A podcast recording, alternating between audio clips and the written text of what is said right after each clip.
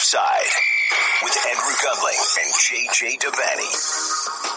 Oh, yes. Caught offside from a basement in Westchester and an apartment in Brooklyn, New York. Andrew Gunling and JJ Devaney. What's up, brother? Uh, belated happy birthday to you. And a future upcoming happy birthday to you this Friday. Yeah, I'm struggling a bit with that one. I was supposed to fly to Ireland tomorrow night. Uh, That is not possible. Um, so I've been dealing with that. I've been quite sad about that. Um, but Yeah. look, look, reality is uh, I got my antibody test results back.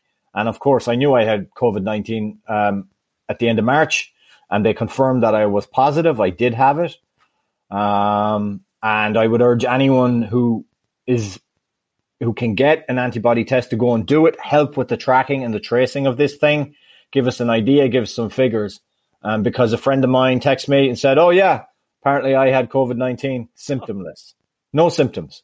Wow. So here we yeah, are. well, I'm certainly glad you're doing better now, and uh, your girlfriend as well. Sad that you can't go to Ireland. This weekend was also su- uh, supposed to be my sister's wedding, which is obviously not happening now Your because of coronavirus, not for any other reason. There Oh, she got bored of Captain Cardigan. She's looking for someone more swashbuckling buckling like me. You know, one thing with, um, and, and you kind of made fun of it a little bit on last week's podcast, and I feel like we didn't quite talk more about it. You did the fake advertisement for Caught Offside, and like I, after you did it, I was kind of thinking more about it, and then I was watching TV later and throughout the week, and like you're not kidding. Every ad, it feels like, has now been switched over. It's like every advertising executive at the, at the same exact time was like, everything we do now needs to be emotional and tear jerking. And I get where they were coming from, but I do feel like it's becoming utterly exhausting to watch commercials now. And it's time Uh, for the advertising agency to get back to like something different, whether that be humor, God forbid, or something. But like, I can't take every commercial doing all that it can to try to make me cry.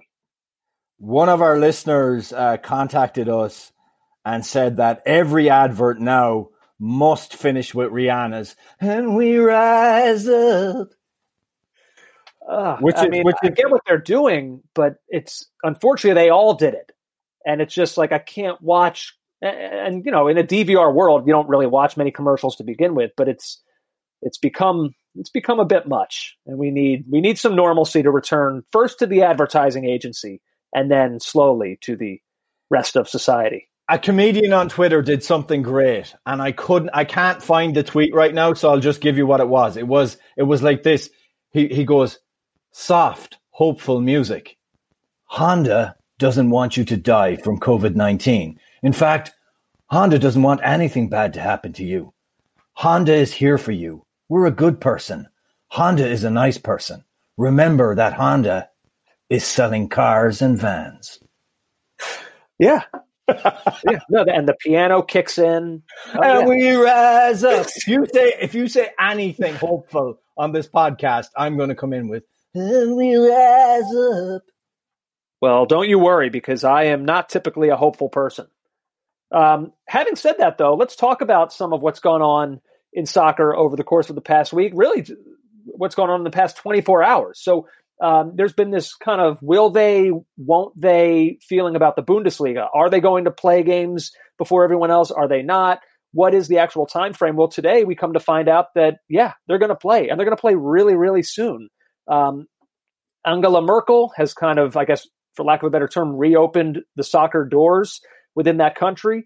Um, and it appears now the target dates for a restart of that league uh, are either May 15th or May 22nd. Don't hold me necessarily to those dates, but it seems like those are the two that are being talked about. And now, all of the sudden, and look, the Bundesliga is already a league that the eyes of the world are focused on, but now in a much more different way because they are now propping themselves up when other leagues like in Belgium and the Netherlands and France, when those leagues have said, uh uh-uh, we're not going to do it, Germany has now been the one who is willing to come forward and say, okay, we will be the test case for the rest of the world. And not even just in soccer. Like you can't tell me the NBA, MLB, NHL, like they'll all be seeing, I'm sure, what goes on in the Bundesliga. And if players start coming down with the, this virus again and it becomes an issue, I really think it's going to scare off sports around the globe for maybe the remainder of 2020. There's a lot riding on what happens uh, in these next few weeks in the Bundesliga. And I also think that there will be Belarusian football executives who will be deeply upset by this uh, predicament as they find themselves no longer the only show in town. Um, but yeah, look, I, I, I think I think everyone's going to be watching Germany very carefully, but I think everyone needs to realize that, you know, talking about MLS returning or talking about the Premier League returning or Serie A returning is is is kind of it's not a good comparison because if you look at the way that Germany has by and large dealt with testing and contract tracing, this has been one of the more successful efforts in in certainly in Europe. In according to the Robert Koch Institute, Germany had 1,006 uh, 164,807 confirmed cases of the virus, 137,000 people recovered, and 6,996 deaths. And, and that's largely down to their very, very um, forensic and cautious and careful contact tracing and, and the huge amount of tests they were able to roll out. So um, the eyes of the world will certainly be on the Bundesliga. You talked about Angela Merkel, um, you know, giving her, granting this, um, you know, this kind of green light for the Bundesliga, but also Germany's uh, federalist nature means that there were certain regions that were pressurizing her to, you know, make a decision on this. Now she's a scientist herself, so she will be going with best practice. This will be absolutely meticulously run. I, ex- I, I, I expect, but you're right. If something goes wrong, I think that could signal a decision. And, and I don't want to make it as, as simple as well. If the Germans can't do it, well, no, but that's that's pretty much what I was going to say. In that, like you just laid out those stats and those figures, and how it reflects fairly positively on the way Germany responded to this. So, it, like even more so, if things are to go bad in some way, uh, over the next few weeks. Like, I think what you just said kind of rings rings true a little bit. Like, wow, it, well, if it goes badly there, like think of how those numbers compare to the numbers we've seen in the United States. You know, like it's been a serious, serious. I don't have to tell you what a crisis it's been here in this country. It's, so, it's an it's an unprecedented loss of life, right? So outside, not, outside of war in the history of our country. Yeah. And so like not every situation, not every country is created equal in terms of how this problem is affecting society. Uh, so, you know, like it's the exact reason why the Champions League was talking about all the difficulties that they were going to have in returning, whereas domestic leagues may not have some of those same issues just because each country in terms of the way it's affected their culture and their society is different.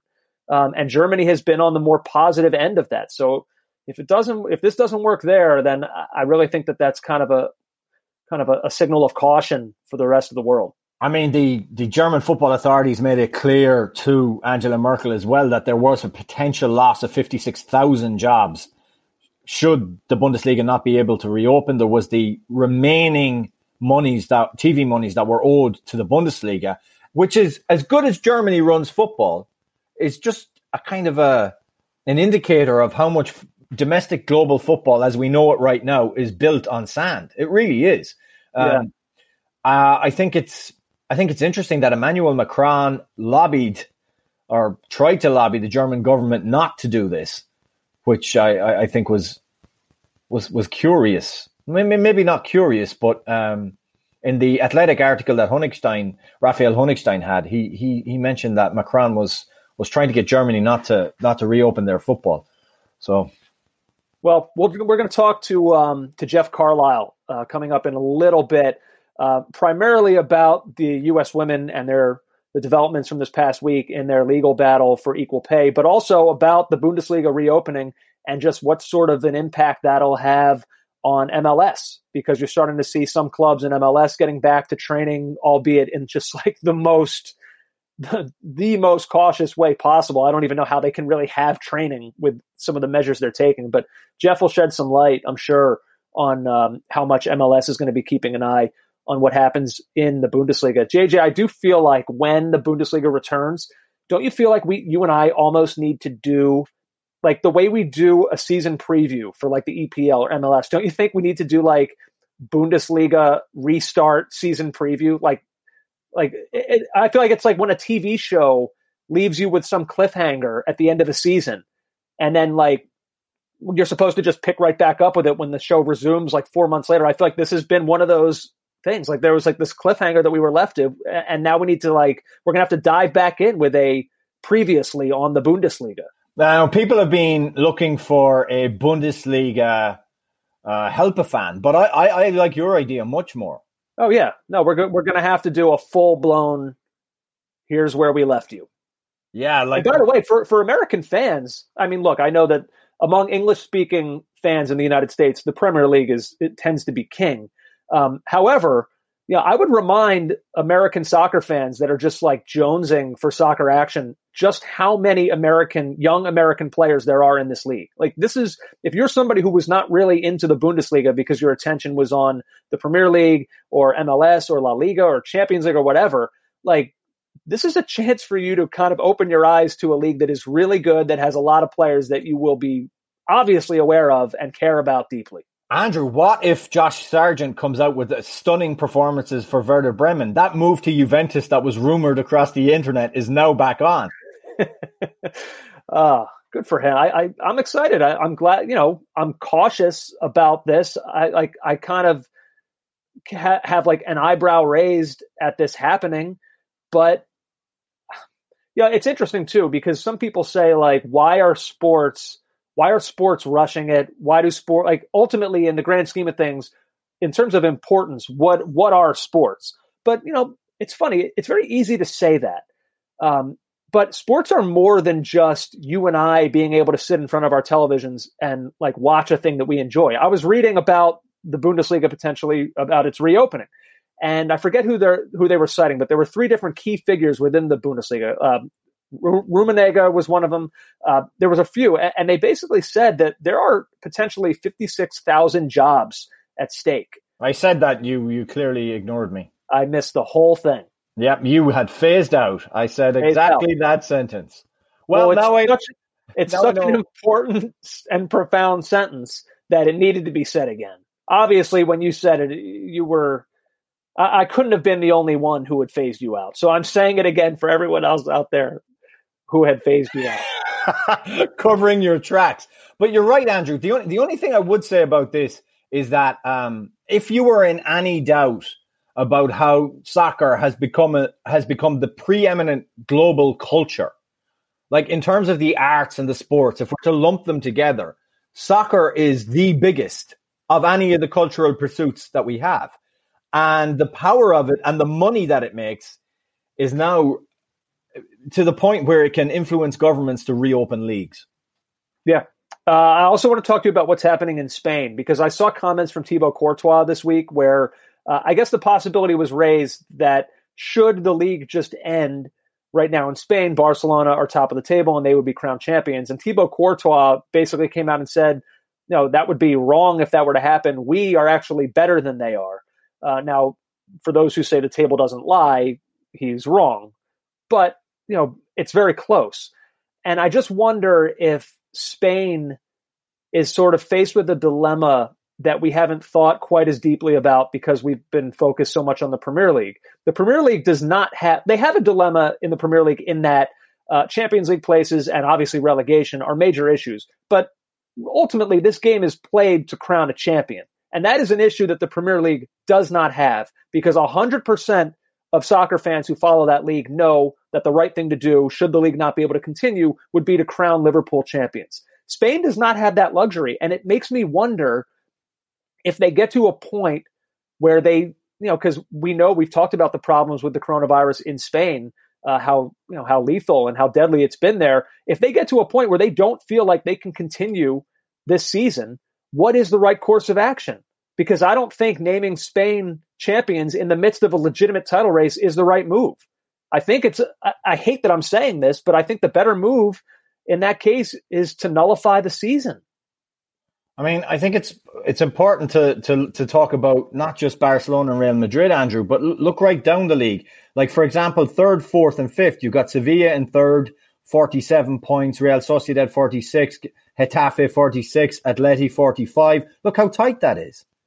Like, and, and, and, and even when you go down to relegation, again, I, I don't have the answers to these things. And I've very much gone to the, to the moral side of things, that a country that's been ravaged by coronavirus is slowly but surely kind of trying to reopen, and that sport and, and gatherings of people should be the last thing that's on the list. But if they're going to do it, they should, I believe, they should wait as long as possible to try and figure out a way to get a conclusion to the season, even if it's some kind of truncated tournament style, all the things we've been thinking about, something that can give them a conclusion. Because you're right, it's it's very close.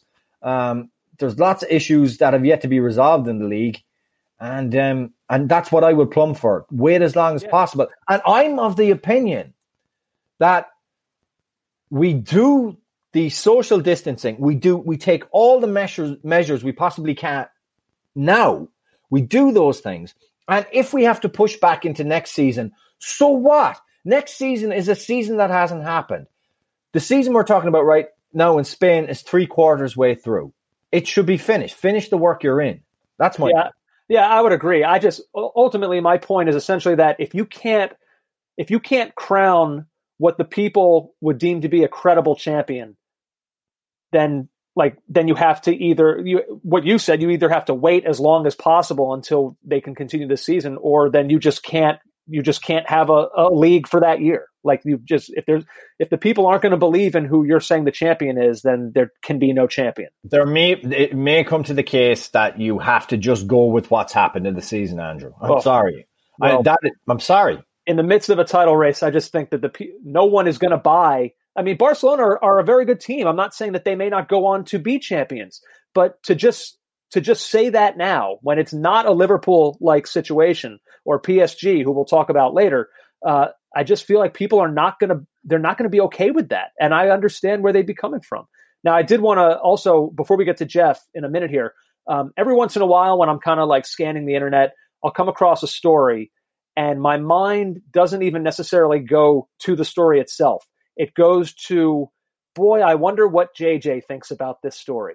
And that is how I felt when I saw a report from England citing a potential option being discussed uh, of playing matches of less than 90 minutes, uh, as if that is some sort of, I don't know, way around this. I don't. I don't even fully understand the logic behind it. Well, for, well, first of all, um, that wasn't, that is not on the table for the Premier League. They've said that is not being discussed. That was the idea floated by Peter Taylor, who is in his 39th year as head of the Professional Footballers Association, which is the players' union.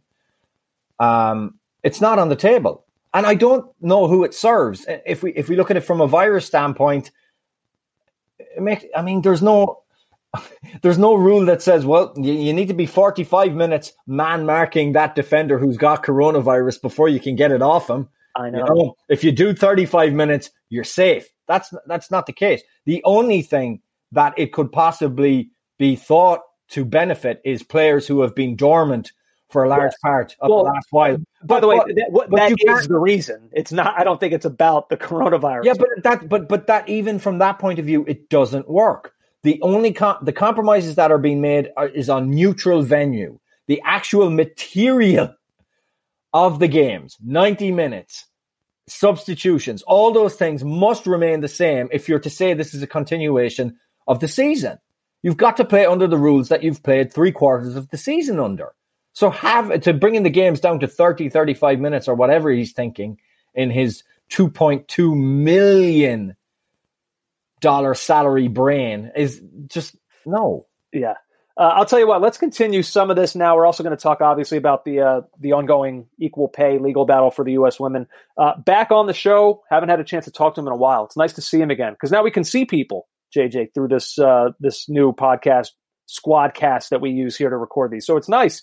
Uh, Jeff Carlisle back with us now. Jeff, what's up, man? How are you? Doing well, guys. How are you? We're good. We're hanging in. Has this uh, has the national quarantine been treating you kindly, or are you starting to lose it, like like many of us?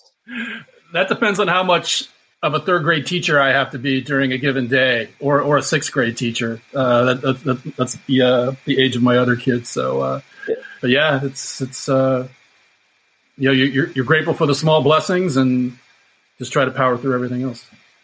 Yep, JJ and I were talking before about uh, the Bundesliga announcing today that they're going to restart their league sometime this month. I guess either the 15th or the 22nd seem like the dates that are kind of being looked at. Um, obviously, we wanted to have you on to talk a lot about what happened with the U.S. women, but with this Bundesliga story being kind of so prevalent, um, that decision and what's about to happen over there, do you get a sense from people in MLS just how much the success or failure of the German restart will affect what they decide to do here? My sense it's going to impact it a great deal. You know, obviously Germany is a country that has done quite a bit right in, in terms of managing uh, the impact of this pandemic, and certainly, you know, they, they've they've gone through the exercise of, of how to best get players back on the field in a training environment while also keeping them safe. So I, I think I expect MLS is going to take copious notes about what to do, what not to do. Now, granted, some teams in MLS started training today, just individual workouts. And I've seen the video that Sporting Kansas City put out, and my word, it is detailed. Just the different steps that they take from the moment they park their. I mean, they have to have mask and gloves on before they leave their house. And then they get to the training facility and they have to park in these spots and go through this entrance. They can't go inside. They can't use the restroom. They've got to go to a certain part of the field. If they touch the goalpost, that's got to be disinfected at some point before the next person comes oh on. So yeah, it, it's it's just it's it's it's super granular and it's layer after layer after layer, and it's I was blown away. I mean, when I saw this video, I, I was just like, I it, at one on the one hand, I felt comforted that they're going to this level of detail and they're thinking about the health and safety of their players. But in thinking about what MLS is doing, what Germany is doing, I, I can't help but think that if somebody gets sick, and I mean really sick, as a, when they come back, I mean, what do you do then? What what does the league do? And it, it's hard for me to come to any other conclusion, but that they have to shut everything right back down. Now, I mean, already, you know, a couple Cologne players have it. Um, a, a, German second division team has, has is in quarantine at the moment, and so, and everybody's still going ahead. But I, I look at that and I just I have a hard time wrapping my head around the fact that at some point this is going to go sideways. I, I, just keep coming back to that, and and so, I, you know, like everybody else, I'm hopeful that it works and I'm, I'm hopeful that they are able to share what they learn with the rest of the world. But it just seems like a really precarious, Uh, you know, undertaking that they're trying to do, and, and it's hard for me to see how, you know, I, have I've thought all along that there was a likelihood that we would not see any more soccer in this country this year, and I I'm still leaning in that direction. Listen, I hope I'm wrong. I, I hope more than anything that I'm wrong, but it just seems like you know the entire sport is is walking out on an, a frozen over pond with with very thin ice, and it, it's not going to take much for this this thing to to to get crazy. Uh, Jeff, have you heard anything from any individual MLS players or or any murmurings from the players' union along the lines of what we heard from Sergio Aguero last week about about concerns from the players about going back playing? Well, you know, Matt Besler did uh, a Zoom meeting this afternoon uh, after the first training session, and you know, the the reaction from him was almost euphoric. I mean, I think he was so happy just to get back on the field. Um, but again, this is this is a baby step. These are individual workouts. These, you know, they're not in a team environment. They're not in in the building.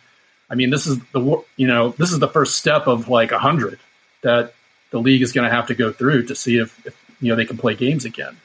Um, so I haven't heard any grumblings on that. I, I think, I mean, I, I, think you know human nature starts to take over, and I, I think guys are getting a little stir crazy. They're tired of working out in their houses or whatever arrangements that they're making.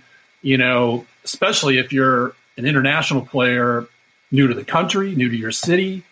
I mean, that's got to be, you know, just orders of magnitude more difficult in terms of, of trying to deal with this. So I, I, haven't heard any concerns yet, but you know, I, I think part of that is because a team like Kansas City did go to this level of detail in terms of trying to keep guys safe. I, I think as long as that happens, I suspect that the players will be okay with, with, the steps that it will take to go forward. But if, if the league skips a step or if there's a stumble in terms of somebody, you know, acquiring this virus, then then it's going to be really interesting to see what happens. I mean, right now the reality is that there some teams. I mean, granted, it's only like four out of twenty six in MLS. Some teams are back, you know, on the field on a very limited basis.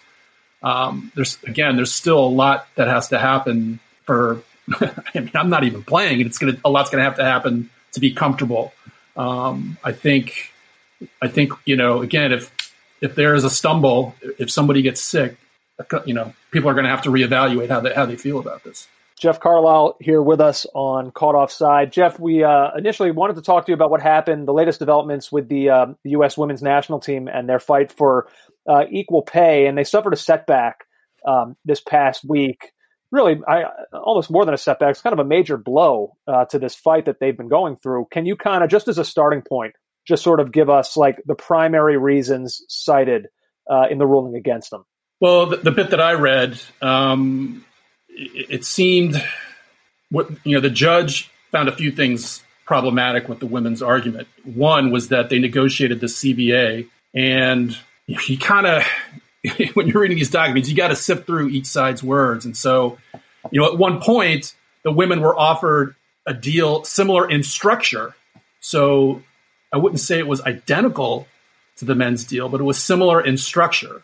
And and they turned that down. So and you know, just reading some of the correspondence, the the union, the women's union, quickly you know downshifted. Well, maybe not so quickly, but at some point they downshifted into really wanting these these guarantees, these salary guarantees for what I think in the first year of the deal was 20 players. Now it's down to 17. You know that they get $100,000 a year, they get severance, they get health benefits, maternity leave.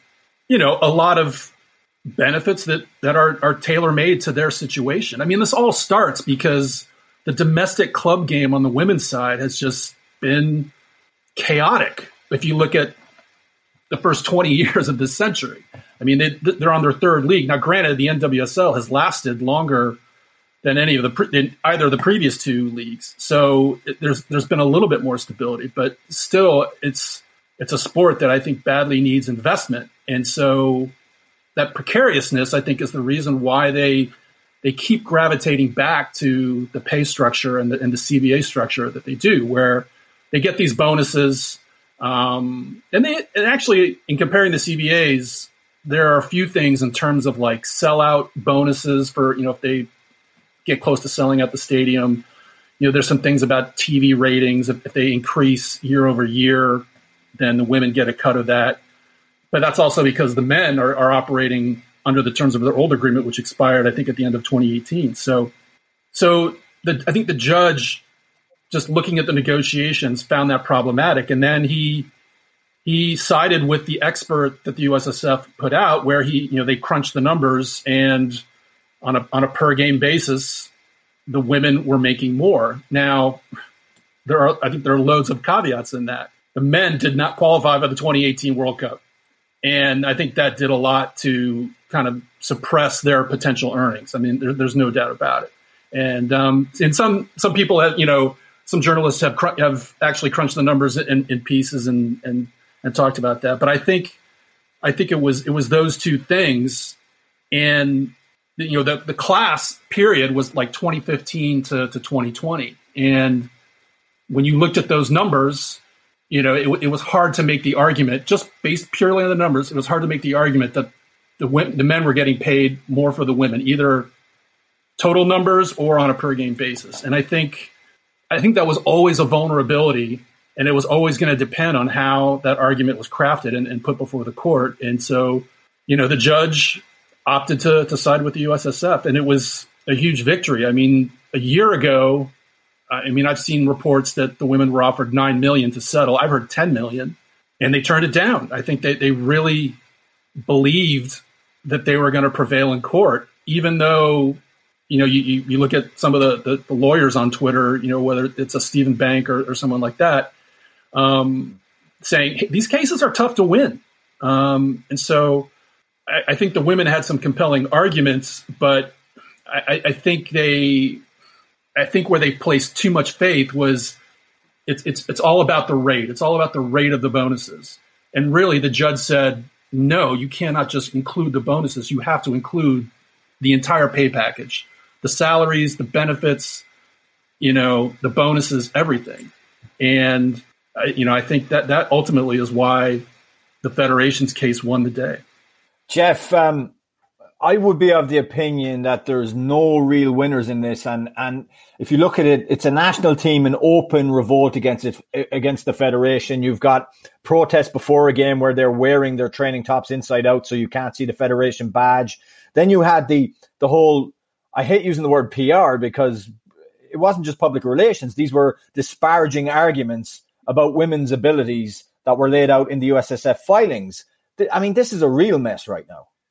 Yeah, I, I thought it was telling that the statement that the USSF put out after this most recent ruling, it they were not gloating, they they were not pounding their chests.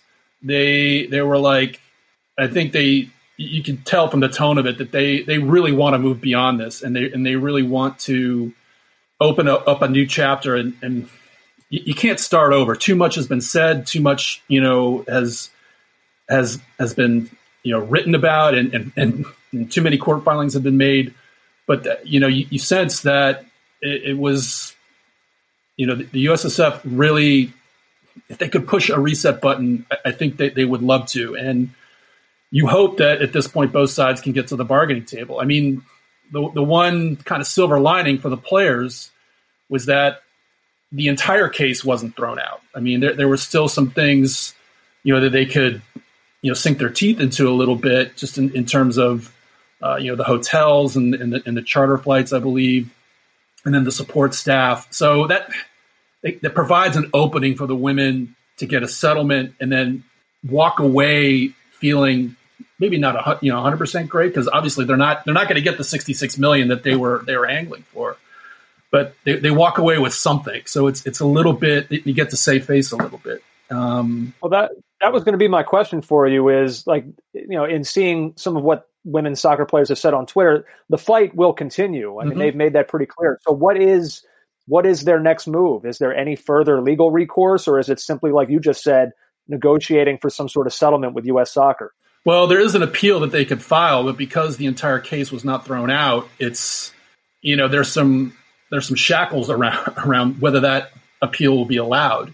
Um, I think it's called an interlocutory appeal, and I'm you know lawyers everywhere are probably cackling right now at the way I'm mispronouncing that. But um, so they can file that appeal, but you know I think that that could take a while. You know, we, we, could be talking years. You know, I mean another two years, and, and there's going to be time to to negotiate a new CBA. So you wonder if a better avenue, a quicker avenue, uh, one that would get money in their pocket faster would be to settle and then set their sights on this new CBA, which I believe is 2021. I think is when when the next one, or this, the current one expires.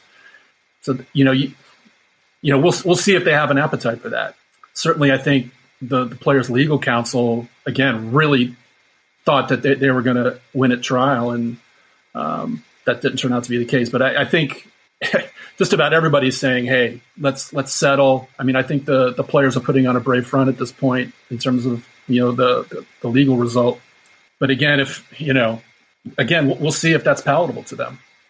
Uh, Jeff, do you think there's anything in the idea that we've got Cindy Parlow Cone at a you know at the helm right now for U.S. soccer, and there's I wouldn't. I, I don't like the term regime change, but with Carlos Cordeiro being gone, there may be a sense of a a, a new kind of uh, dispensation between the two groups, and that the women now, in light of this legal blow, would be more amenable to sitting down and hammering something out with a kind of a new USSF. Well, certainly, I think the odds of that are better now with, with Cindy Parlow Cone in charge, but this is a board driven organization. It, it is the board that decides a lot of what goes on. I mean, I think Cindy Parlow Cone is, is kind of the, the forward facing representative of, of the organization. And, and Will Wilson, too, is the new CEO. I mean, you know, he'll be, you know, he'll be out front, you know, trying to, to you know state the case for the federation on, on a variety of fronts, not just this one. But again, this is you know the board has to decide. There are some other women on the board. Uh, Patty Hart is an independent director. Uh, I think Lisa Carnoy is is another one.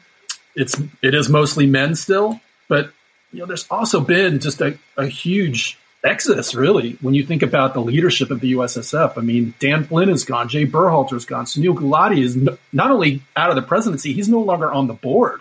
He he was on the board as the previous president. Now that's Carlos Cordeiro. So so he's not you know involved anymore. So it's there was a there was an org chart that Cordeiro put out shortly after he was elected, and I counted only two people that were in like the top tier of, of executives. I mean, now that Brian Remedi is gone, that's another guy with a lot of institutional memory and who was fairly well regarded within the federation, um, just in terms of just a loyal soldier and, and, someone that I think you know commanded general respect. Um, but so so he's out. So he he, he and, and Tanya Wallach were, were both fired in kind of one of the first moves by Will Wilson. So you know it'll be interesting to see what kind of stamp Wilson puts on the organization at large. Again, you know, Cindy Parlow Cone's the president, but Will Wilson's going to be the guy running the day to day. And all right, so we'll see to what extent that influences things. And then again, the board is going to decide how, how they proceed. And, you know, I think out of all of this, I mean, Don Garber carries tremendous clout now, I think, within the Fed. He and Will Wilson go way back, um, you know, to their days at the NFL together, you know.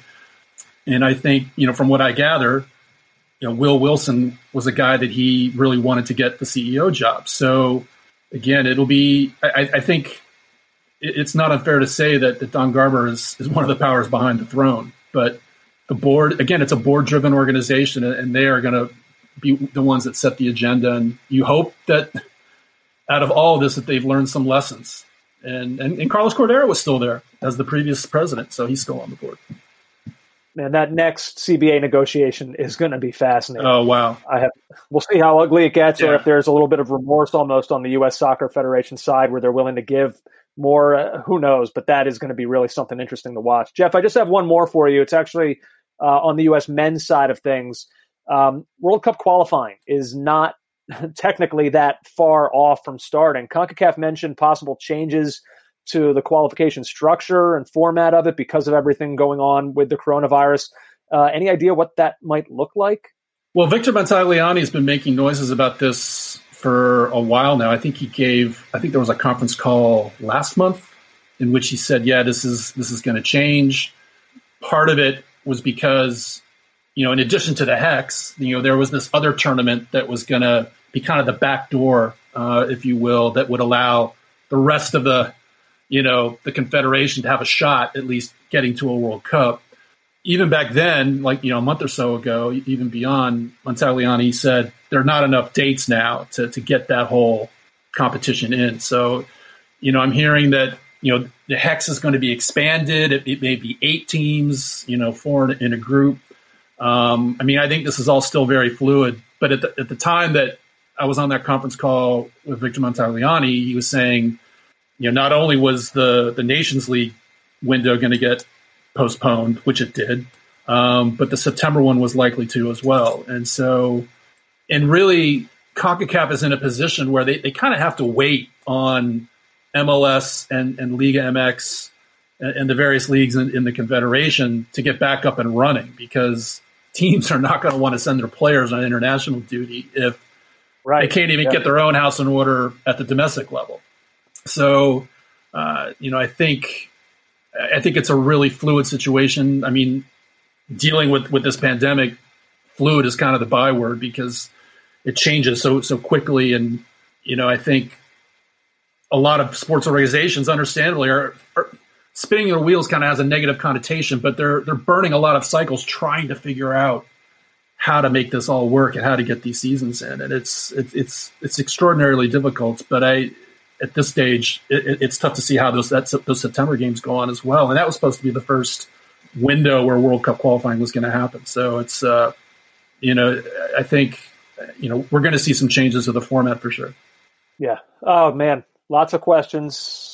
There are so many questions. Hopefully, we'll get answers sometime soon. I don't. You're right, though. This is all so uncharted. This territory that we're in. Um, who knows? Who the hell knows? Honestly. But uh, when more things come up, we'll certainly come back to you because you help us out, Jeff, uh, with all this stuff. Thanks so much, man. Glad you're safe. We'll talk to you soon. Back at you guys. Thanks, Jeff. Same here. Our thanks to Jeff. Good to hear from him. Glad he's doing well, of course. One of our favorite guys uh, to speak with on the show, all matters U.S. soccer related. Um, JJ, I just wanted to at least mention, you know, you and I kind of give a little bit of our thoughts on the U.S. women. You know, we, we did there for the most part, but you know, I don't know if you saw um, Dan Wetzel at Yahoo Sports had an article up a couple days ago about this, and he kind of, you know, like I almost felt uncomfortable reading it because obviously I'm I'm pro equal pay. I, I'm kind of of the, the opinion of I don't I almost don't know how everyone is not like of that viewpoint, but in but like in in the legal realm, you know, Dan, Dan Wetzel he kind of lays out some of the reasons why this why they were defeated in this case. And just essentially that like you know it was it's a CBA that they negotiated for and when presented with other options where they could have gone with more of the US men model they specifically chose to go this route. You know so like that was their decision. You know in terms of the money um, disparity between the men's world cup champion and the women's World Cup champion, you know, the, the U.S. women have wanted that to be equalized by U.S. soccer. And really, uh, like, yeah, you could U.S. soccer go above and beyond? Sure. And that would be a, great gesture for them to do so. But is it is it one that should be legally required? I would say probably not. I think their gripe is more so in terms of that with it, it's more so with FIFA than with U.S. soccer. So, you know, I I don't like that the U.S. women lost this fight. Um, but I guess there are some reasons where I where I guess I see why they did. Yeah, I, I mean, I I got it wrong in terms of I didn't think that the judge, and again, it was a, a mistake on, on on my part. I didn't think the judge would look at the CBA and just say, "Well, that that's this this solid stone pillar that you know couldn't be that would inhibit any way that this case could go forward. But I mean, obviously, in, in hindsight, it was. And, and, and the judge went by the maths of the case.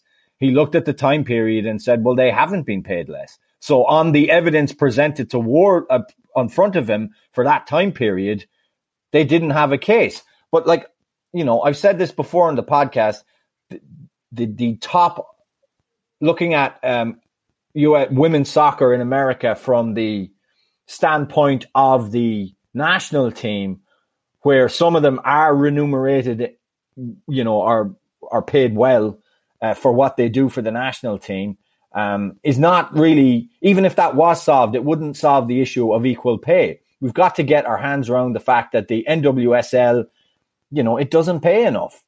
It, it's not sustainable. Like what I found interesting is if you look at the the way, for example, the Irish soccer team are paid. So the Irish international soccer team.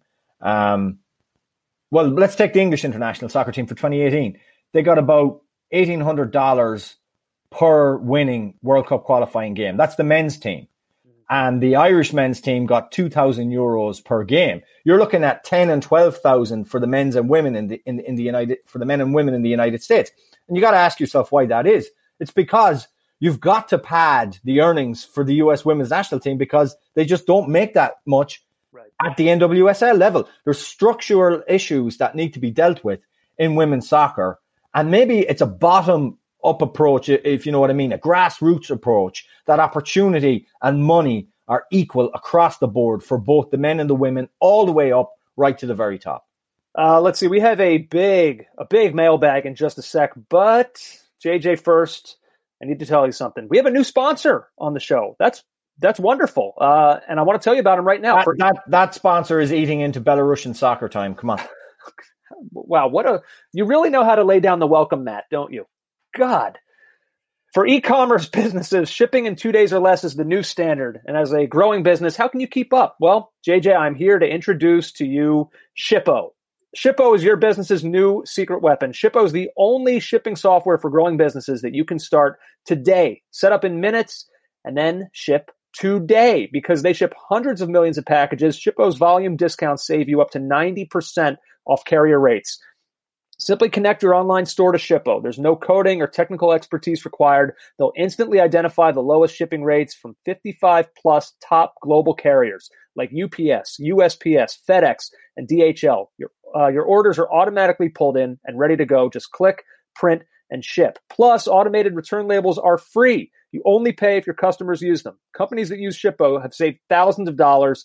Uh, it, it, it, free up hours of, uh, valuable time, and on average, they grow 77% year over year. So join over 100,000 companies like Goat, Hims, MeUndies, who are saving up to 90% off carrier rates with Shippo. For our listeners, they're offering the best discount available anywhere. Get a shipping consultation and Shippo Pro Plan six-month trial for free at goshippo.com slash offside. That's up to a $700 value for free at goshippo.com slash offside. Shippo spelled S H I P P O. Shippo, welcome to Caught Offside. Welcome, Shippo. Uh, let's see. You have a mailbag here, which I'm I very excited about. I do have a mailbag, and I'm going to forego the Belarusian Soccer League results just so we can get through all the mailbag. I will just Boy, say no that- one knows how to jump ship like you. The Bundesliga announces that they're back. Bye, Belarus. It's been nice knowing you. All you I will say, so disloyal all I will say is Bate and Shakhtar had good, good wins at the weekend. Uh, Slutsk are still top. Mailbag. Caught Offside Pod at gmail.com. Caught Offside ESPN on the Instagrams. And uh, at Suo Soccer Pod on Twitter. That's where you can find us. And uh, also, if you want to leave a review on iTunes, absolutely do that. Five star and then say whatever you want in the comments. Um, here we go with the mailbag, Andrew, and it is a good mailbag. Uh, Jesse Pruitt kicks us off. Gents, what of your own club's kits do you love the most, and what kits of other clubs do you envy the most? Um, I will go with our own kit. I really uh, liked the 1989-90 kit from uh, from Adidas. I, I really love that kit with kind of the boomerangs on it. Uh, that was a lovely effort. And I envy, I don't really envy any other kits, but I think Wolves have a nice kit. The current Wolves kit is very nice. Uh, the Kappa kit at Aston Villa, the away shirt, I, I like. I like that whole kit. And I've always liked Boca Juniors. That's nice. Um, for me, I thought 0506 Spurs, uh, when Thomson was the sponsor, it was like a white shirt, but the sleeves were all navy blue. I thought Kappa. that I thought that was cool. Um, also, the 0708, they're all white uh, with Mansion as the sponsor.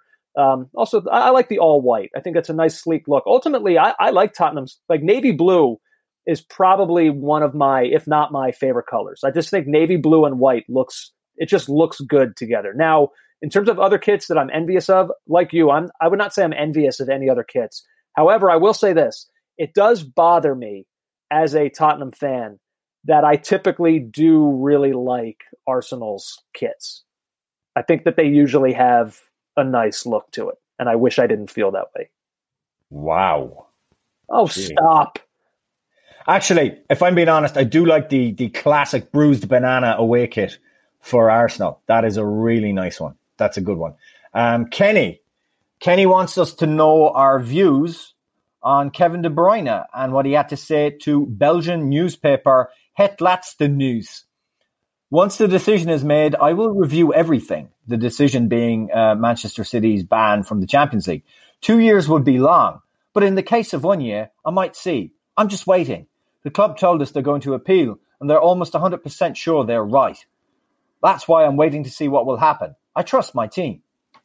Which is, mm. I would say, I've nothing to say about that really. Uh, I have two things to say. Sorry. the first thing is, I forgot this is a podcast in which I should give my opinions. Uh, the first thing is keep your mouth shut during a global pandemic um, about where you're going to be.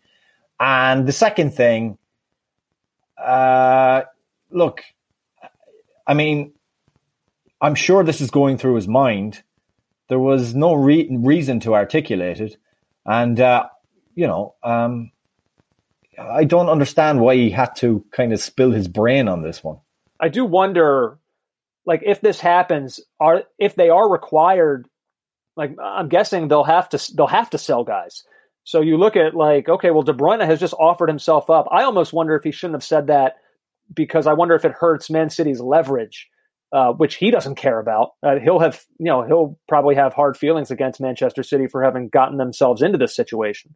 Um, but I guess him and Leroy Sané, like, I wonder if those two guys, if they could get back a certain amount of money where it could like get them back. It's not going to get them back in good standing in term like legally. Um, their ban won't be overturned because they sold players that they needed to sell to make money back. But I, they have some. I guess they have some obvious candidates. Where, where, do you get that Man City from? From all the leaked documents, where do you get that they think they give a damn about getting back into good standing? They said if if this turns nuclear, they'll go nuclear with their with their legal team. Well, if the day should arise where they have to sell players, it seems like they have at least a couple who could get them a ton of money quickly. Right.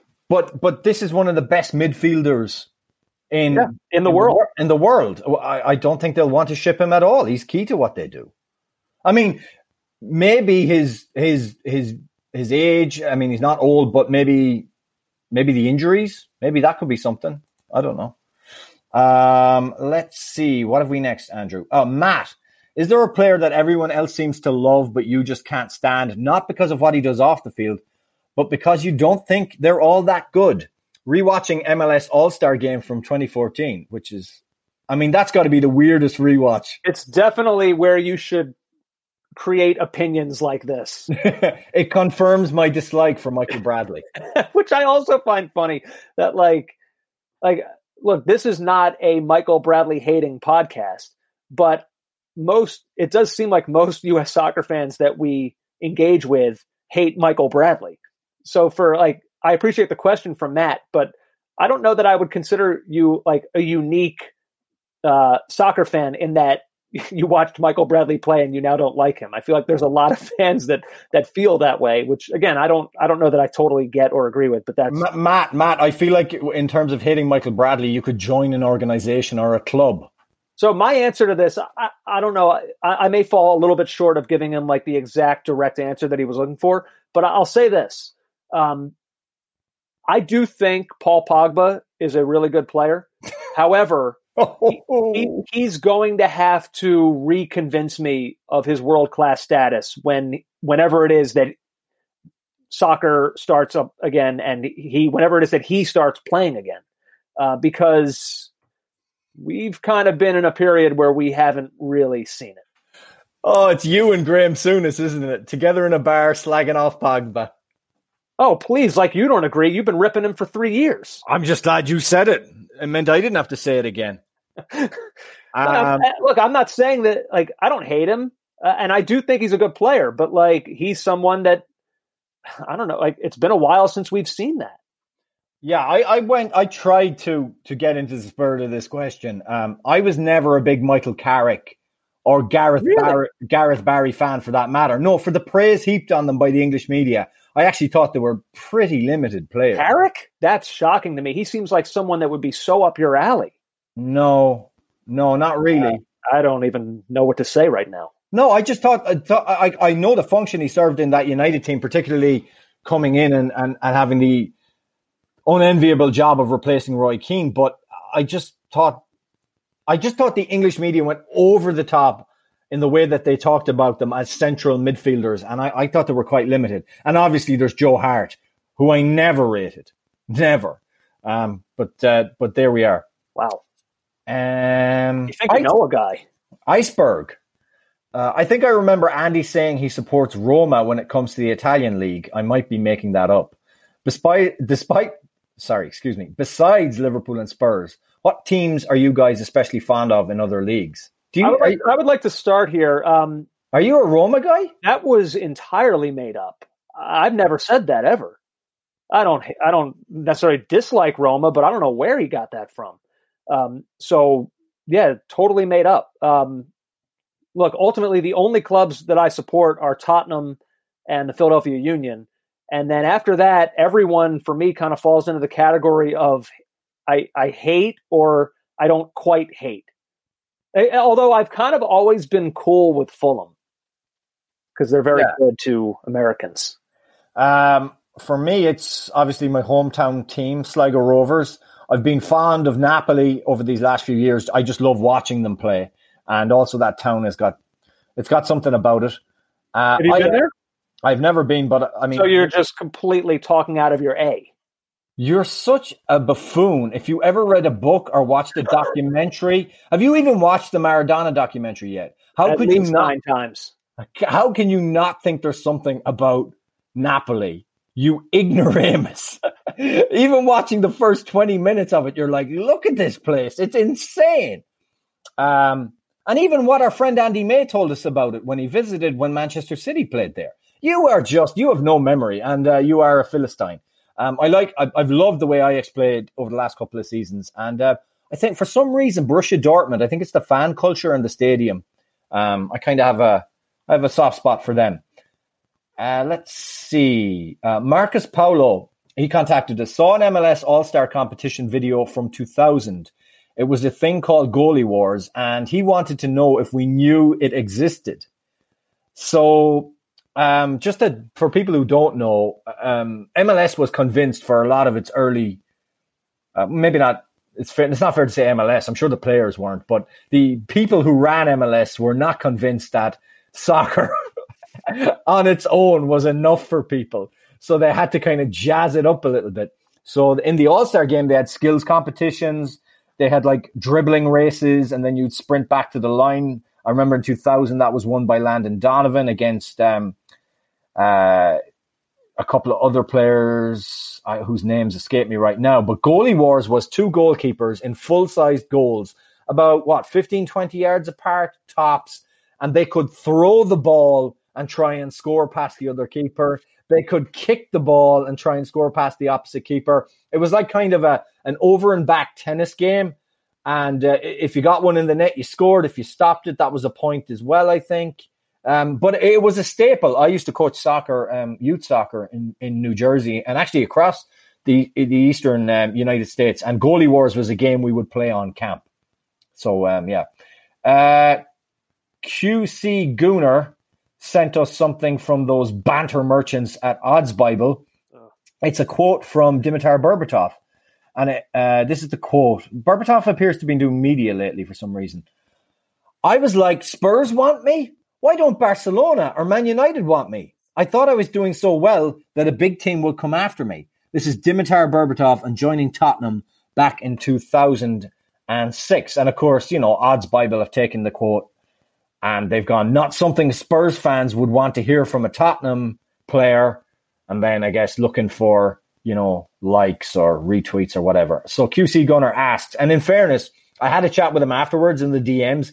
He wasn't trying to be a, be a complete D nozzle about it. He he said Andrew. I mean, he only has Gooner in his like Twitter handle name.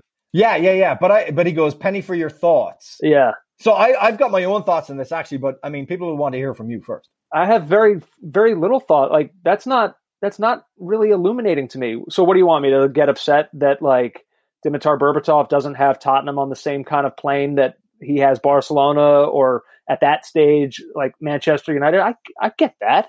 That's not like I understand that. Uh, when he came to Tottenham, Spurs were not a Champions League club, and he probably felt that he was somebody that should have been playing regular Champions League football. And by the way, he's he's probably right, and he was probably proven right by how good he was at Spurs. So I'm generally fine with that. One question I do have, maybe this is um, sensitive, Spursy Andy. I, I also follow Odds Bible, do they do they actually have something against Tottenham? Like no. I, I, feel like they are. I, I, mean, I see their tweets, and I feel like they are at their. And again, maybe it's Spursy, sensitive Spursy Andy, but I feel like they are at their peak snarkiest when they're talking about Tottenham. Oh, look, I'm sure they've got, uh, since they were taken over, since they were just a college dorm thing, they've got an algorithm that tells you that the bants against Spurs is top for the likes and the retweets or whatever. That's what they're doing. Um, and I'm sure they have on standby a picture of an empty shelf for any moment that Spurs do anything to point to uh, yeah. the, tro- the trophy cabinet the, who takes any heed of what these these these uh, sites? I don't follow them. Any of them? Lad Bible, Odds Bible, the Bible. I can't tell you how many computer screens I've ruined by putting my fist through when I see an Odds Bible mean Spurs tweet. By the way, you you say that you know he, he thought he, he did well at Leverkusen. He was he played in the O2 Champions League final, and he probably thought a bigger club would have been interested. And it's just important to to think about Spurs in this context at this moment. And you're right; it's not unreasonable. Tottenham had yet to qualify for a Champions League, and one of their efforts around that time had been thwarted by a cheesy Italian meal. So you know they weren't exactly in great shape. Um, now here we go. Second last, penultimate. This is one that's really going to tickle your American soccer bone, if that doesn't sound too weird. Bearded Ned. So Bearded Ned contacted uh, us on the Instagrams, where you can also talk to JJ about your soccer concerns. I've supported United since I was eight. I've been living in Los Angeles for the past 14 years, and I've barely missed, I would say, 10 United games during this time. I have all the TV subscriptions. I wake up for every single early kickoff, those at 4:30 a.m. I ditched classes during high school and college. I called in sick from work just to watch United live, and whenever I couldn't do that, I DVR'd the games and avoided every spoiler to watch the game at night and have a go with my team. So, Ned, when he is on the United forums, is made to feel inadequate by foreign fans. In a recent argument online, one fan's retort to Ned in a debate about a player was to ask how many times he has even been to a Premier League ground. It made Ned ask himself, are foreign fans less than the local fans? Are you even a proper fan if you aren't in the stands? Andrew, the floor is yours. I hate this. I hate this so much because for a couple reasons. Like I, I can obviously relate wholeheartedly with Ned because he's describing me. He's describing any number uh, of thousands and thousands of of EPL fans in this country. Um, so like you are, yes, if you need any kind of reinforcement, I'm here to tell you, Ned, yes, like you don't let some ignorant fool in a chat forum define whether or not you are a fan. Like you love the club, you follow the club, you know just as much about them as somebody who has season tickets for them and lives in Manchester. So don't let don't let somebody in a chat room tell you like convince you that you're not. That's that's ridiculous. Now, the reason I hate this is because I do feel like it brings out an ugly side in in me. And by that I mean okay, if I ran into somebody from, you know, like Manchester who told me that they were an obsessive Philadelphia Eagles fan, I don't, would I accept them the same way that I accept people who are from Philadelphia as Eagles fans? I would say now I would because I'm living it as a, as a soccer fan in this country.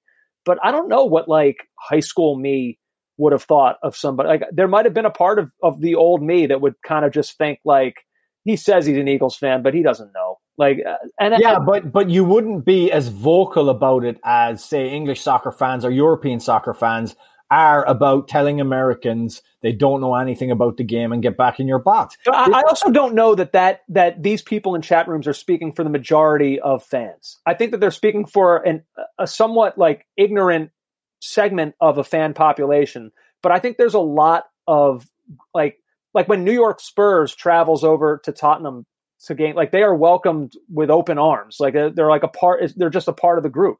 Like right. i think i think most fans do recognize that there's an incredible soccer culture uh, of following the epl in this country. Just the fact that like you know that you know the uh, you see it with like they notice when 110,000 people show up and in Ann Arbor to watch Manchester United play.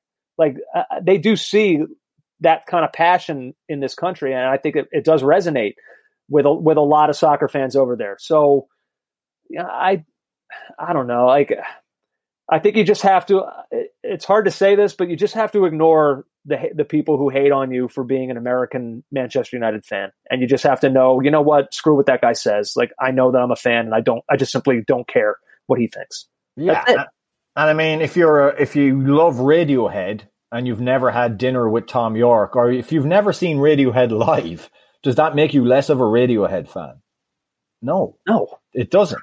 No, but it's the same. It's the same thing. You can be passionate about something and really love it, and uh, never have been to a game. There's plenty of people like that. Yeah. Um, we're going to ditch the last question, push it to next week. That's the mailbag. Oh, which means now we go right into red card. Would you like to go first? I would love to go first. Um, Andrew, the view I had always taken about Angel Di Maria's ill short, uh, short and ill-fated time at Manchester United was that injury derailed him. He didn't really fit in in LVG style of play, and his house being broken into had unsettled him. However, after reading quotes from his wife, Jorgelina Cardozo, I'm beginning to think she was pretty anxious to get out of Mancunia quickly. Uh, she had this to say about Manchester on Los Angeles de Mañana, an Argentinian morning show, which is uh, basically called Angels of the Morning. That's how it translated. It was horrible. Manchester is the worst. It is all horrible in Manchester. In fact, I fought a lot with Angel about it. We lived in Madrid. Angel played in the best team in the world, which for me is Real Madrid. We were perfect. The weather was perfect. The food was perfect. And suddenly he said that there was a proposal to go to Manchester. I told him, not a chance. You are going alone. No, come on, let's go, he replied. She reveals that she had uh, visited Sergio Aguero and his wife um, for a few days in Manchester a year before the move from Madrid, and she wasn't impressed then either. It was horrible. We went to the house and we were like, see you later, guys, we're out of here. Then we left. I said to him, go to any country except England.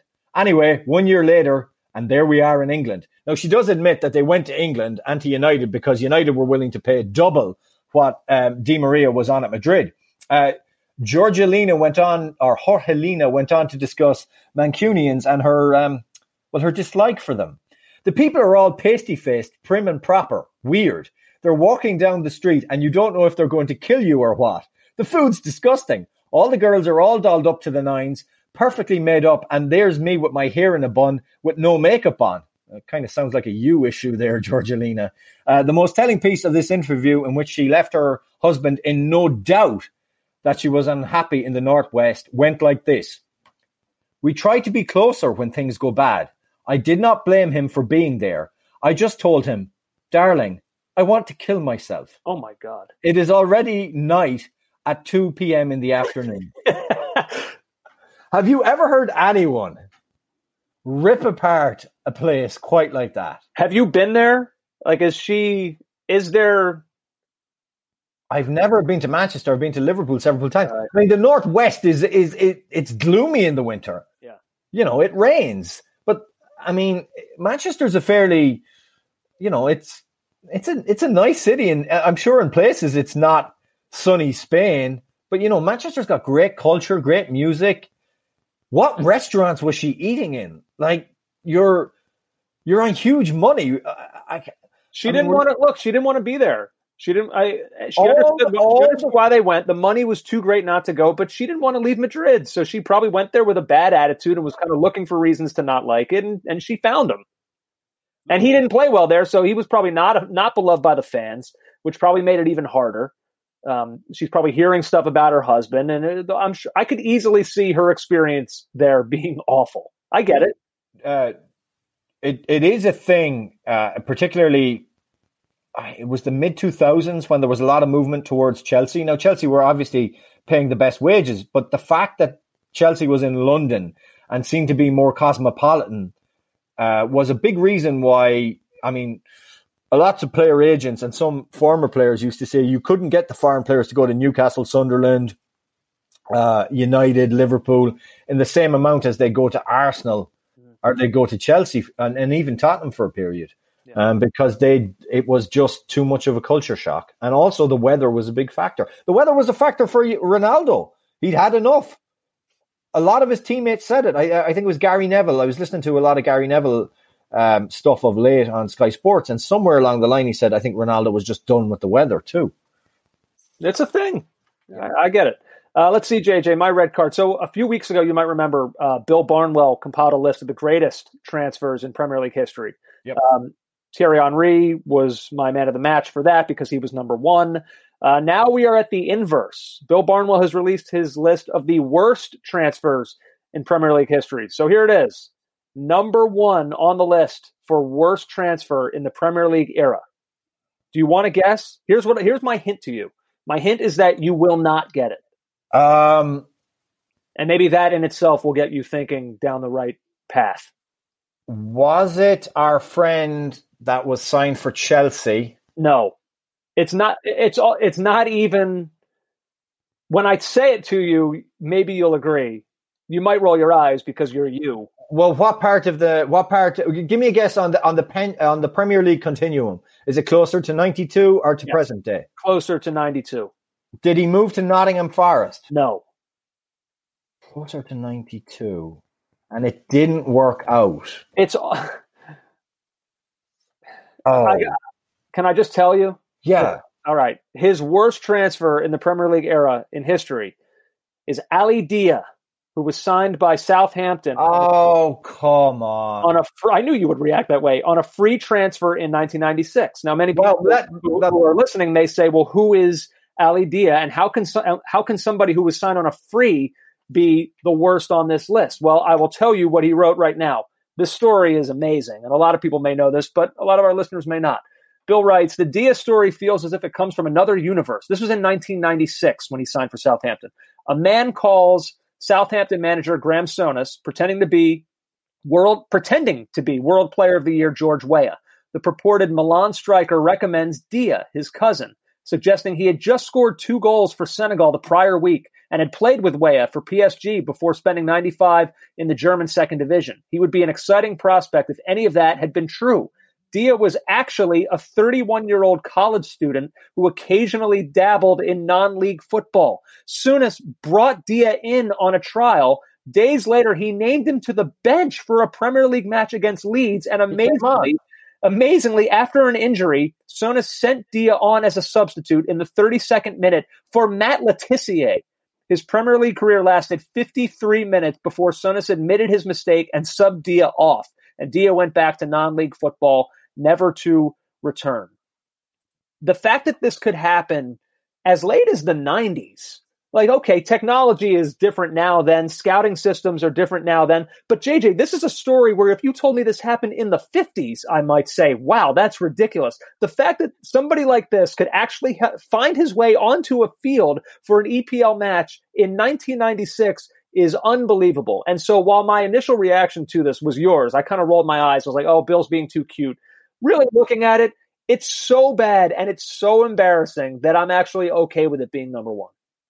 Yeah, uh, it's funny. That was going to be on one of my on one of these uh, quarantine podcasts that we were, we were going to bring it up. Uh, I, I don't know what context I was going to bring it up in, but um, it, it was incredible that time. Um, it was a phone call. It was a recommendation, but Matt Le Tissier said in an interview, you could see from training he wasn't up to it. How did he wind up on the bench and on the field after an injury? Now, you want to hear something else? There's a documentary, and I, I will do my damnedest to find it. Okay. about an Italian player who was, I say player, he was an impersonator. He gave himself a fake agent that you never saw. He was the agent. He had a fax machine that they could contact, and it was in that period, pre internet period. Didn't we talk about this? No, I'm not sure. Did we ever talk about it? This Uh, he ended up, he never ended up at a big club, but he ended up at professional clubs in Northern Ireland and in Wales and in England. And he would turn up, and his whole deal was you could clearly see he wasn't good enough, but he would get a contract signed, and then he would get mysteriously injured. And I know it sounds a little bit about um, about Kaiser, uh, like Kaiser, the film from uh, Brazil. that's, that's what I'm thinking of. Yeah. Yeah, no, no, no, no. He would get injured, and he- but but he had made up that he was on trial at Sheffield Wednesday and Rangers, and it's funny the Ali Dia thing because whatever they paid him, they were a Premier League club, right? This guy was going round ripping off. I think it was Barry Town in the Welsh League. Uh, I think it was Larne in the or Lisburn Distillery or someone in the Northern Irish League. Teams that are week to week, professional teams that rely on gate receipts to pay wages. And he, he created this elaborate thing. And um, the BBC investigated him and tracked him down. And they like did the walking down the street with the microphone. Sir, we'd like to talk to you. So we'd like to talk to you. Are you indeed such and such? You've never played at the highest level, have you? No, I have. Uh, uh, I play a very high level. But the photocop or the um, fax machine that he would do his correspondence from was in a coffee shop in Italy. And he'd made up this fake resume. and he conned teams, and that was in the late nineties, early two thousands. The Ali Dia story is wild. That's amazing. Absolutely wild. So I'll say this though: if you're somebody who thinks that that's kind of like he got number one on this list on a technicality, I will then tell you number two on this list is a real player. Mateja Kežman, Chelsea. No, Danny Drinkwater, Chelsea.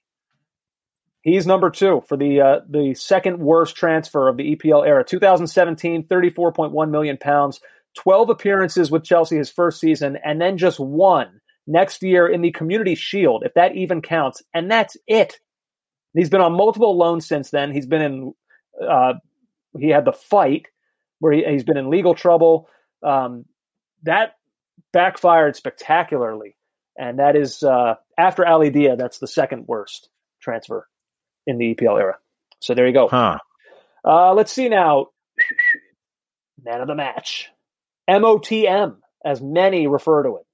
Indeed. Um, I will go with this from RTE that I noticed today, which is a window into the current crisis for clubs. It's also a window into like having that that connection to a football team. Money from former players Marouane Fellaini and Axel Witsel has helped save Standard Liège from expulsion from Belgium's top flight after they successfully appealed the withdrawal of their professional license.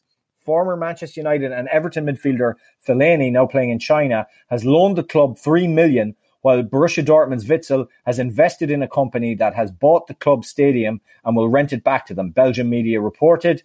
The Belgian Football Association last month withdrew Standard Liège's license amid mounting debts, effectively relegating the club to the fourth tier of Belgian football, which is insane. However, an appeal to the country's sports arbitration court proved successful. Club spokesman Olivier Schmitz told reporters on Wednesday. Standard, who finished third behind Arsenal and Eintracht Frankfurt in their Europa League group this season, were in fifth place in the Belgian league when it was suspended in March. It's really draconian. If you don't come up to their licensing standards in Belgium, you go all the way to the, the fourth tier. Incredible. So um, that's great from Fellaini and Witsel helping yeah. out their, their alma mater. Very nice. Uh, let's see, JJ. I guess from that end of the spectrum to the one that I'm about to go to, people are going to roll their eyes on this, but look, we have to mention the fact that a champion in one of Europe's major leagues was technically crowned this week. Uh, PSG, they've been declared champions of Ligue 1 for the third consecutive year. What this? Seventh time. We have to mention this. This is a soccer podcast, okay? A champion was crowned in France. We have to talk about it. Uh, it's their ninth um, let's see, seventh time in the last eight seasons. It's the ninth in their history. Um, they're now tied with Marseille for second most titles in French football. Saint Etienne uh, is on top with 10. Something tells me PSG is going to catch them. Now, of course, it's worth noting that seven of PSG's nine titles have come since 2011, which coincidentally was the year they were purchased by Qatar Sports Investment. Um, PSG, they, like like the things we've said about uh, Liverpool, PSG had a 12 point lead with a game in hand over second place Marseille. So we can, I mean, we can mock this, but ultimately, I, I do believe if you're going to give out a title, like I, I talked before about how Barcelona, Real Madrid, that's it's neck and neck. You can't really award a title there. This is one where I, I think most, you know, rationally minded people could look at the French table and say, yeah, PSG are, are champions of France this season. Um, the real winner here, though, JJ, was Nîmes. Uh, they will remain in the top flight of French football due to the promotion playoff in France getting canceled. Uh, Toulouse and Amiens are both going down. Lorient and Lens will be coming back up. So this was a case where they basically looked at what the table was in the first division and second division of French football, and they said, "Sorry, guys, but this is what we're going with." Um, and they went forward with promotion and relegation. Um, so that's a tough pill to swallow. If uh, not, not so much for Toulouse, who were clearly going down, but Amiens were potentially still in a fight, uh, and they are going down. Um, well, JJ, this this was something where when I saw this again for the second time on this podcast, it was a story where I thought of you because this was really the initial moment that we've seen so far since the coronavirus outbreak, where a champion has essentially been decided not on the field, but really in a league statement that was issued online. Uh, and so when I saw this, all I could think of is that there's a chance this is going to be how Liverpool break their titleless streak. Uh, and I'm just wondering, like, how are it's? I'm not. I'm not trying to get you upset or anything, but it just sucks. Like it just for for something that you've waited so long for, it just feels like kind of an an anticlimactic manner in which to have this happen, and it's it's it's too bad because this might be what it comes to for Liverpool. Uh, just one point. Uh, I contacted Philippe Auclair on Twitter, the French journalist, asked him, and he said there would be uh, there will be legal cases now uh, surrounding the the finish of the French season because there will be people parsing over the words, uh, the rules. There's a rule about a season having to be cancelled, and that is going to be. Uh, there will be lawyers. there, like there, there will be lawyers. As for Liverpool, of course it sucks. I, I honestly, I don't want to end in rancor here, but what the hell do you want me to say? This is not good. I know, but, but I look at you. No, you're you're goading me. I'm not. You are genuine as I can be. You are. Oh, Jesus, shucks, your head fell off. Uh, you know, I don't know what you're gonna do. You want me to cry? What else can I do right now? No, I don't want you to cry. I don't want you to ask me such an inane question. You know what I'm going to say. I just want to hear your feelings and your thoughts. I want, you, I want. No, you want to get me upset, and mission accomplished. Well done. Well, this is. There's an air of. It, hey, we need to get out anyway. This podcast is ludicrously long. Wow, look at you arguing about that. You used to rip me for saying that. The fact that you just said it, I kind of want to go another 30 minutes. Just anger you more. Let's talk more about Liverpool winning the league on a statement. By the way, can I say next week the time machine will be back? We're going to we're going to be in Barcelona in '99 for Manchester oh, United. Oh, that's a good one. Manchester United and Bayern Munich. I wonder what part of the game we'll be focusing on. Can um, Manchester United score? They always score. That's my Clive Tildesley impression. That is horrifying, and it sounds like a member of the royal family was doing commentary at the time. And also, I should remind people, I should have said this earlier on, because no one's ever going to get to the end of this podcast. Um, uh, JJ's Unpopular Opinions will be back. Oh, uh, yeah. Who knows how many times people thought it, it, it had arrived in this podcast. Well, hey, this was fun, man. To you, I say... Check you later, fun boy. See ya. Take care. You've been listening to the Caught Offside Soccer Podcast.